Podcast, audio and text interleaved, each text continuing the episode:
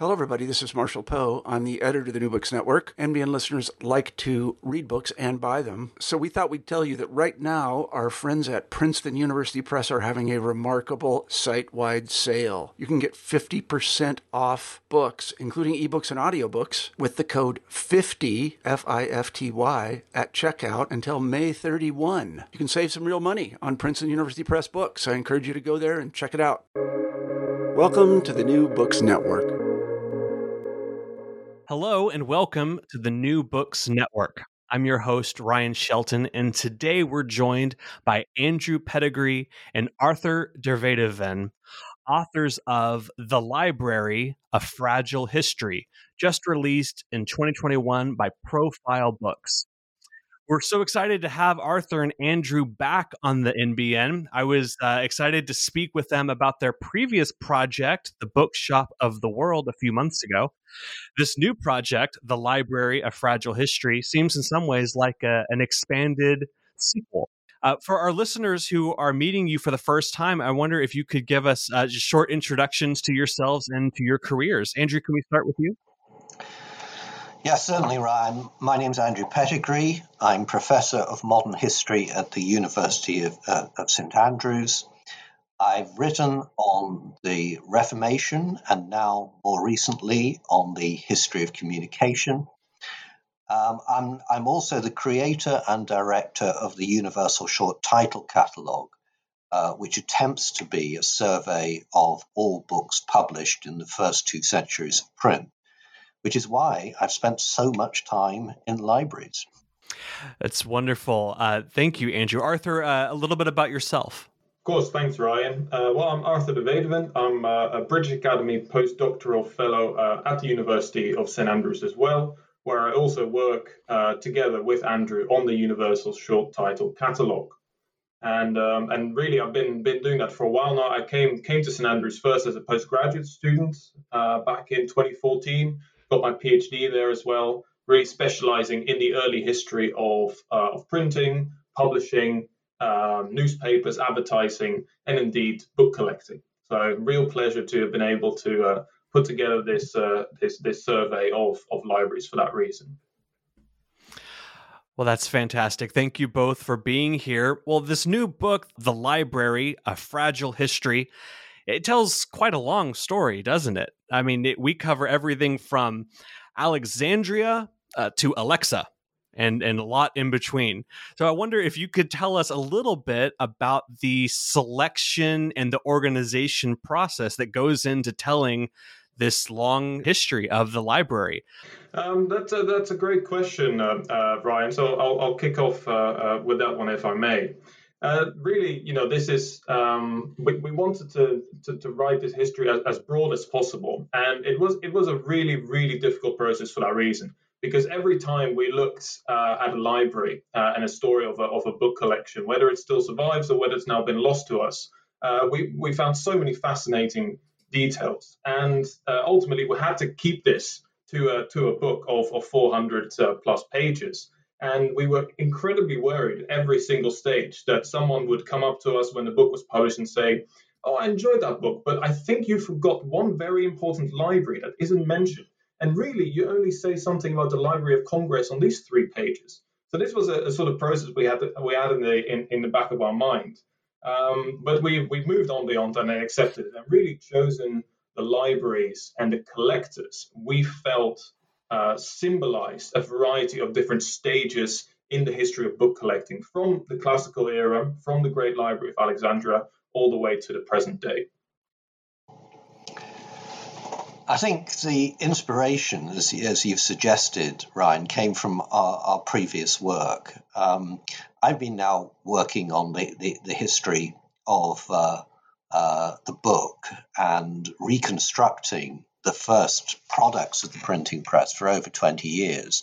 And for the first 10 years of that, we spent an awful lot of time in the municipal libraries of France and then branched out through the rest of Europe. So I, Arthur and I worked out that between us, we think we've now worked in something like 300 special collections reading rooms. So we'd be in a position to write quite a good uh, Michelin guide to the best special collections uh, in, in the world. But I think the real inspiration for me uh, behind this was the work we did on 17th century Dutch collecting, where we realized that every single one of the libraries that we were looking at through these catalogues of sales had, had now ceased to exist. Hmm. And I think that inspired us to challenge the conventional narrative of library history, which concentrates on the most beautiful libraries in the world, the 10 great libraries of history, uh, which suggest um, the opposite of fragility. They suggest fixity and monument, monumentalism. And that really isn't the story we wanted to tell. We wanted to tell a story of, of creation, of collection, but also of dissolution and reconstruction. And this constant ebb, ebb and flow of libraries as they face different challenges the challenge of uh, the Renaissance, the challenge of the Reformation, the challenge of the Enlightenment. And in each occasion, the library as an institution has to reinvent itself. Andrew just mentioned uh, the fact that you know we didn't want to write a uh, history of libraries that that goes all along the well-trodden paths. At the same time, we wanted to start with the the fabled lost Library of Alexandria, um, precisely because this is a library that, that throughout human history has always held, held this sort of mythic appeal. And we see collectors in the in the age of the Roman Empire, in the in the medieval era, um, in the 19th century, and indeed today, like you mentioned, uh, Ryan, with the advent of Alexa and the great attempts by by Google to digitize the world's books. These constant attempts to, to create a sort of universal storehouse of knowledge. Um, but I think the real story of Alexandria is not the fact that that we are we're constantly striving towards this, but in a way that we're always failing to do so. And that ultimately the fate of these great libraries is not to to to, to stand for millennia, but actually um, to to fall apart again. You know the subtitle that you've you've both alluded to this this fragile history. It, it tells us so much about the kind of story that you've written but as as I'm reading through the, the book, it seems like there's two kinds of fragility that you you highlight in different episodes throughout. One has to do with the physical, material fragility. I mean, books are, are prone to destruction, especially by fire. They're they're quite flammable, unfortunately. Uh, but the other fragility has to do with something a bit more ethereal, which you've both started to touch on. It's the interest in a particular library, a particular collection of books can change quite quickly from one generation to the next cantate. So I wonder if you could um, help us tease out a few episodes that really highlight there's two kinds of fragility the, the physical destruction and then the I don't know what the right word is, the emotional or the spiritual um, destruction that a collection can go uh, from one generation to the next. Mm-hmm. Well, to some extent, the history of the libraries is also um, inevitably a history of, uh, of different methods of, of, of, transmission. So, in the age of Alexandria, we have the papyrus scroll. And although papyrus is a very good writing medium, it is so vulnerable not only to fire but also to damp. Mm-hmm. So, requires um, recopying every couple of generations. So, although uh, historians through the ages have tried to, to, to work out what happened to the Library of Alexandria. Really, it didn't need a more sophisticated explanation that the right that uh, it, it, became a, a, sort of tomb of forgotten books which just gradually rotted away. Uh, then you get the parchment, which actually is a very good uh, medium made made made of animal skins, and it is to some extent also resistant to fire. It takes color very well, but unfortunately, it's very expensive because you don't get many pages of a book out of a single animal skin. So you, then you get paper, which is the sort of ultimate uh, uh, compromise. It's it's it's very um, uh, very um, useful for writing on. You can write on both sides. In, in contradistinction to the parchment, it is foldable, which is very important, um, and it, it's fairly u- ubiquitous. And so paper is what really makes possible this writing and collecting revolution, which then finds its full uh, blossoming with the coming of, of, of printing. And I think it's the fact that books become so common that allows people to be whimsical in their choices. Right. And because a book is no longer quite so special, you can decide that it's no longer has a purpose in your library and create your own library. And what we find through all of history, of course, there are these tidal waves of new thought, like the Reformation, like the Enlightenment. But the, what really dooms the library is that no collection means quite so much to anybody as it does to its first creator. Mm. That is exactly a, a, problem that continues to, to bedevil collectors. Um, every, everyone thinks that what they are putting together as a library will be uh, a better collection, will be a collection that will be preserved for the future uh, because they have the right taste to, to shape um, those of future generations and this this continues continues to be to be misguided um, with some pretty dramatic uh, results. I mean, Andrew's already alluded here to the effects of the of the Reformation, uh, which comes uh, about 70 years after the invention of printing, which means that many of the sort of great Catholic monasteries of Europe have just been stocked up with the results of this of this great innovation. So they've been uh, able to build up these wonderful uh, libraries which in the space of a few years in large parts of Germany and later, of course, also in the Low Countries, uh, in, in, in Britain, in Scandinavia, are uh, entirely ransacked. Um, books are, uh, some books are, are, are, stolen, some books are deliberately uh, uh, destroyed uh, for, for the views they represent, but many of them, to be honest, are just sort of left to left um, to die in the cold and the rain and the mud and, and to, to be thrown out on the street. We have lots of examples of these books being, being recycled. So in, in the Swiss city of Zurich, for example, the, uh, the bookbinders of that city were still 100 years after the Reformation using Catholic manuscripts as waste paper to support their bindings. Hmm. And you know that sadly is is the fate of so many of the collections we, we discuss in our books. These collections, which have been built up with immense effort, immense devotion, and, and such love.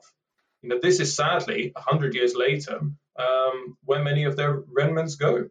Yes, um, our own reverence for antiquity, uh, the, the cult of incunabula, the first uh, printed book of the 15th century, is really quite a recent thing. It's only really with um, targeted collecting in the 18th century that people begin to value texts uh, for, for their antiquity rather than for the words written upon them. Uh, and Arthur came up with some most wonderful data that uh, the monasteries in Germany were, up until the beginning of the 18th century, still continuing to put out their earliest printed books for the benefit of the uh, bookbinders or the suitcase makers. And, uh, and it was only when collectors came, actually largely from Britain, in search of incunabula, that they thought, hmm, we're selling ourselves a bit short here, and began to ask the sort of serious prices for 15th century books that we now associate uh, with, with the market.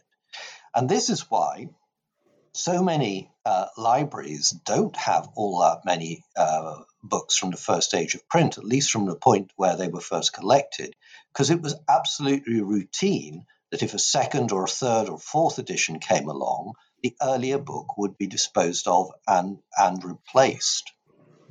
Really, you one of the parts that's also one of the uh, elements that's really important in our story is that this dispersal is not always necessarily a sad thing. Uh, obviously, there are we document cases of, of willful uh, destruction, which uh, are, are, always always very emotional. But at the same time, we see that you know the common fate of many libraries is to is to enter the home of a of a professional collector, say a minister of the church or a, a lawyer or a physician, and throughout their lifetime, they collect the books that they need for their profession, that they find valuable and useful. You know, when they die, um, their children or their family may not have the same use for those books. So the actual dispersal of that library to find new homes, say among the colleagues of, of this particular collector, is actually in some ways also quite a joyous thing and something in which books continue to be used and continue to be valued rather than you know sit on the shelves unwanted and unloved which if that goes on for a couple of centuries often books are stored in such a bad way that um, their value has, has has totally disappeared again. So in some ways dispersal has a lot of uh, benefits too.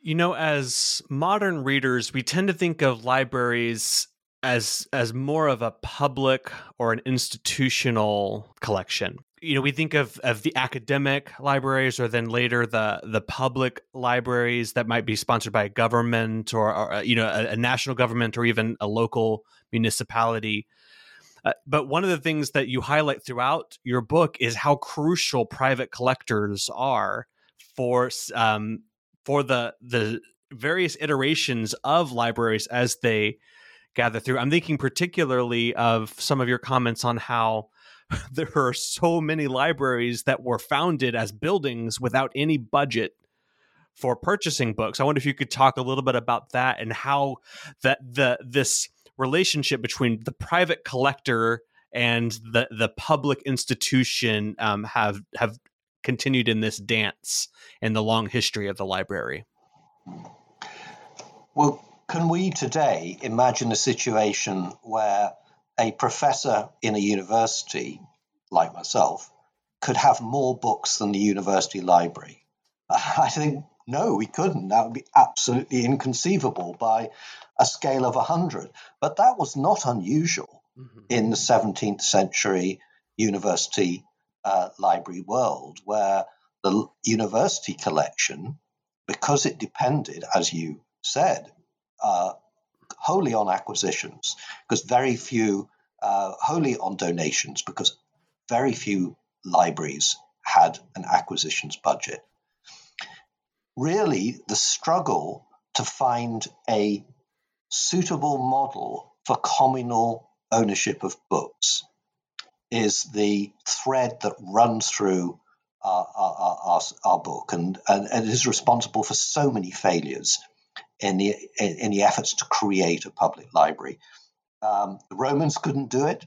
They didn't really come up with a true understanding of what a, a, a library was for, uh, and so the book was basically relegated to uh, a thousand years of essentially private institutional um, uh, ownership, the monasteries, which had very little public access at all. Then we have a generation of parish libraries and of university libraries with very few books.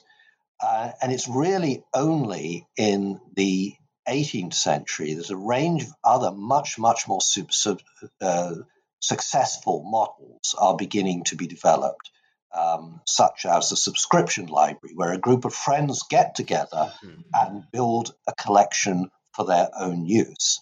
And these grow and become very significant uh, you could say, quasi public institutions. But the true age of the public library is, is vanishingly small in, in the history of libraries. And I think that's also a message we needed to get over. Um, because the current debates about the, the, the, health and future of the public library suggest that um, this is how it has always been and how it should also always be. But in fact, it really wasn't. What I would also um, add to this is the fact that a lot of libraries we now look upon as great public institutions. For example, the great research libraries in the United States of America, they are all based on uh, private collections and really on the collections of one particular individual. Thinking here of the, the Morgan Library in, in New York, for example, or the, the Library in Washington, D.C., Huntington in California you know, these are um, these are collections that required immense wealth to put together. And the only reason that they survive as, as public collections is because their, their founders were so incredibly wealthy. They were not just able to amass all these books, but then to endow uh, the building in which they that they housed them with uh, substantial amounts of money to, to last um, to last several more centuries, so to speak. So, and, and this is the case with many other institutions too, with many of the great university libraries, uh, with many national libraries. I'm thinking here of the British Museum Library, uh, which is now um, uh, been split up into the British Library, which was essentially founded by one bequest from a uh, an English collector called Hans Sloane. That was then because of the magnanimity of this gift that other um, British dignitaries didn't want to be seen to be left behind, so also started to add their books and their funds to this one great collection. So in that sense, you know, this sort of um, uh, personal pride and that sense of competition and wanting to contribute something to the to the public good underpins a lot of um, the, the, the great libraries we look on as uh, as community resources. Yes, that's absolutely right. But if we look a, a little further back, look at the university libraries of the um, 15th, 16th, 17th century, there are great dangers in that sort of method of accumulation. The medieval university curriculum is such that it really only covers a relatively limited range of texts. So it's very likely that if you rely on donations from, from students and from um, university professors, you'll get multiple copies of the same books given to you. And that's indeed the, the, the, the case. The result is that uh, university libraries in the 17th century often get their only acquisitions budget from selling off duplicates from their own collection uh, in order to uh, raise some money. And so people always look at the Bodleian Library as the sort of epitome of the new library. And it's a, fa- a fabulous model, but no one follows it. Bodley very sensibly appoints a distinguished um, scholar as li- his first librarian. So the, so the development of the collection is well uh, curated. He also provides a very substantial sum uh, as an endowment, so they'll be able to continue to, to buy. And this is just not the case anywhere else in Europe. So when we're looking at private collecting in the 17th century, we're finding people who have private collections of 10, 15,000 copies. Absolutely unthinkable two centuries later before the invention of print. But these collections are often cycled back by their grateful descendants into the general market rather than given to another institution. Now, because the Bodleian Library was such a, a fine collection, it was a magnet for such donations. So it really is a case of to him who hath shall more be given.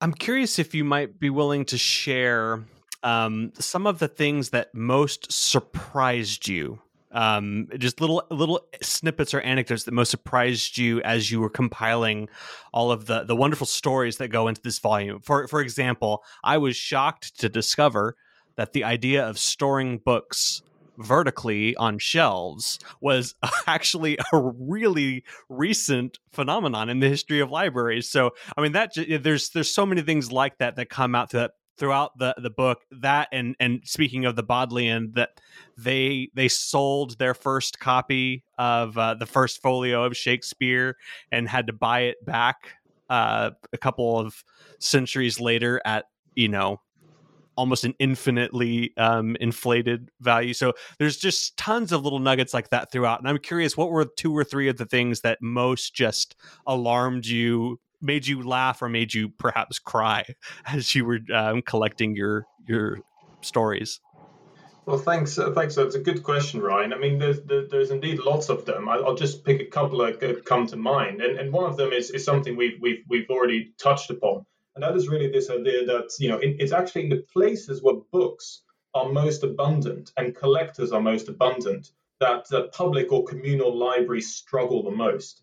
And this is something very interesting you can test when you look at how uh, books and libraries are valued when they go with the, um, uh, the, the, Pilgrim Fathers over the Atlantic uh, to, the, to their first colonies uh, in, in North America, where they are so they're so far away from the great centers of book production and other libraries that people really band together very quickly and say, you know, what books have you got? What have, what have I got on my collection? And you see that's that, that's sort of the, the early sort of parish and community libraries do extremely well in, in those communities. Mm. And indeed, when people die, all books are very carefully recycled in, in the family because you you know all those books came over for a reason.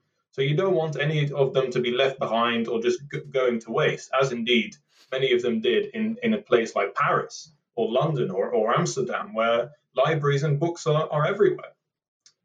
And the second one uh, I would add is the, the longevity of uh, one of the sort of great uh, institutions of libraries in this period. That's a circulating library. So libraries that are that are run um, uh, run by booksellers, uh, run for a profit for commerce, where you as an individual can get a subscription to um, uh, to borrow books, and you can borrow so many books per week or per year, and generally for very very small fees. Now these emerged in the in the in the 18th century and really had their sort of um, um, heyday in the in the late 19th century uh, in England with the great empire of uh, W. H. Mudie. Um, and um, but we, we discovered that even after Mudie's empire uh, sort of collapsed in the early 20th century, uh, the circulating library survived in, in, many other forms, not least in the in the form of uh, Boots the chemist with the Boots Book Lovers Library. Uh, which really only went uh, down, I think, in the 1960s. So again, it, it, shows you that there's some types of libraries uh, and book collecting that have a much much longer history than you you think uh, would first be the case. Yes, um, I I think that's a wonderful example of you start um, you start writing a book like this, and it's amazing what you learn uh, as you go along. And I have to say uh, the extent to which circulating libraries, like uh, the Boots Library for um, uh, uh ladies who uh, like to choose their books in a certain degree of privacy, um, and the Tuppenny libraries, for which served a more uh, working class urban um, community who liked to have recommendations of what to read, but found the public library too intimidating to go to. Hmm. Um, I, am just surprised how the, the whole circulating library story has almost been written out of the script. And I think that's partly because uh, public librarians found these circulating libraries very challenging because public libraries saw a duty to improve the taste right. of their readers and so would not necessarily get them give them what they wanted.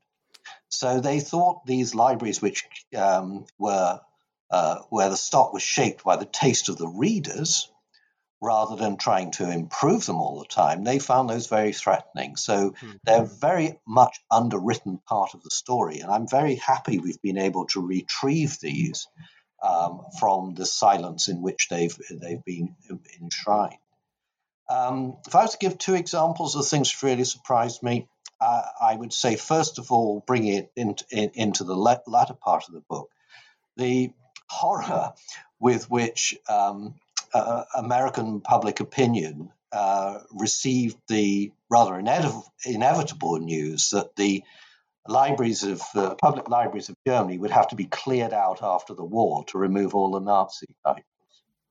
Now, this was largely because when in 1933 the Nazis uh, staged the great book burnings, American public opinion was very roused by this. Um, and so when the occupying forces took over in 1945 and started cleansing the German libraries, um, there was an immediate and surprisingly hostile reaction in America. So an order had to go round from the occupying forces these books should be done away with quietly and no burning they were just to be carted off to the uh, pulping machines. The other thing which really surprised me um, uh, as I worked on it was how deadly the invention of the paperback was for public libraries. Paperbacks created l- new generations of collectors. The sixpenny book was immediately popular. And these, of course, were not the um, penny dreadfuls and shockers that uh, offended Victorian sensibilities, but you know, good, modern novels and non non-fiction titles, which had a very broad appeal. But it was virtually impossible for the, the public library to follow um, into this market uh, because paperbacks, particularly the wartime paperbacks, which were printed on very poor quality paper, it was impossible for them to be um, bought for a public library because they just simply couldn't stand repeated borrowing and, and hard usage. So uh, now people could develop their own uh, collection of books, paying about a fifteenth of the cost of a first edition uh, hardback novel of the sort that the public libraries had to get in for their clientele. So just as the, the public library movement was, was reaching maturity, this was something of a hammer blow from which it didn't really ever get over until it started uh, in the 1960s, accessioning the sort of romance novels, Mills and Boon, Harlequin, that, that people wanted to come and get. And what this just tells you as well is that really you cannot separate the story of libraries and of book collecting um, from a means of book production.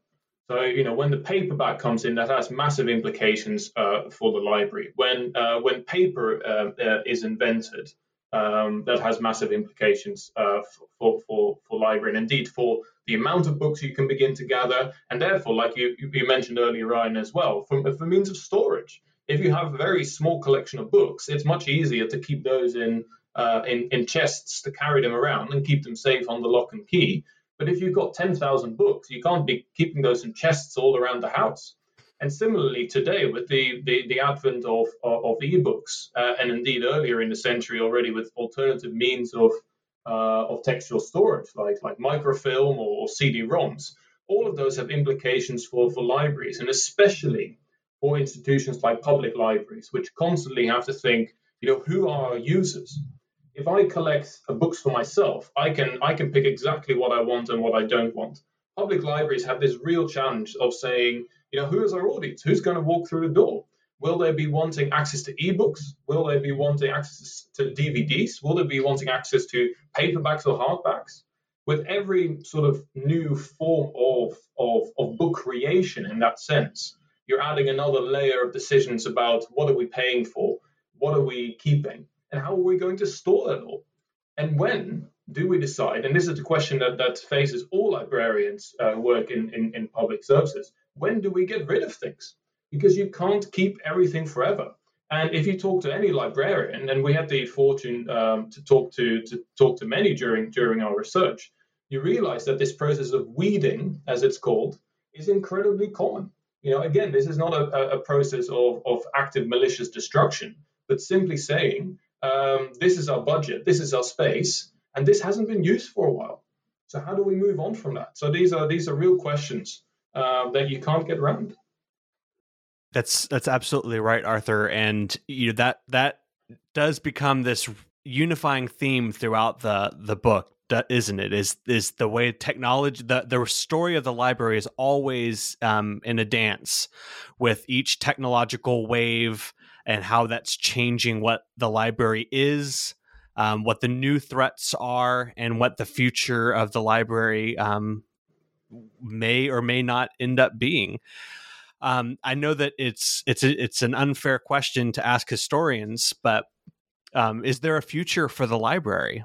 Um, what, what do you see? As you touch a little bit in your postscript on um, how uh, digitization is really um, has presented new challenges. Um, you know, we're still on the at the end of the third or fourth. I don't remember how many waves we're in now of the COVID pandemic as we're recording this, um, which has perhaps accelerated some of these trends. So, so what do you see as the future for the library? Well, one thing that my um, previous book on the invention of uh, news and uh, the book in the Renaissance taught me is that prediction is always wrong when it comes to new technology. Mm-hmm. Um, we had a lot of fun with a very good natured prediction uh, t- t- tool called the Extinction Timeline. And according to the Extinction Timeline, the last library was due to uh, close its doors in 2019, mm-hmm. uh, along with uh, butcher's shops and free parking. Well, I can tell you that there's still 2.6 million libraries worldwide.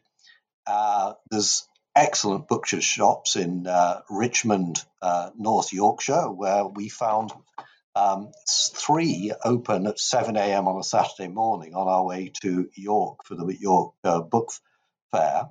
And I can also tell you that um, there's plenty of uh, free parking in, in Scotland. So if you're if you're worried about your car getting towed while you're going to the library, well, relocate is my, my advice.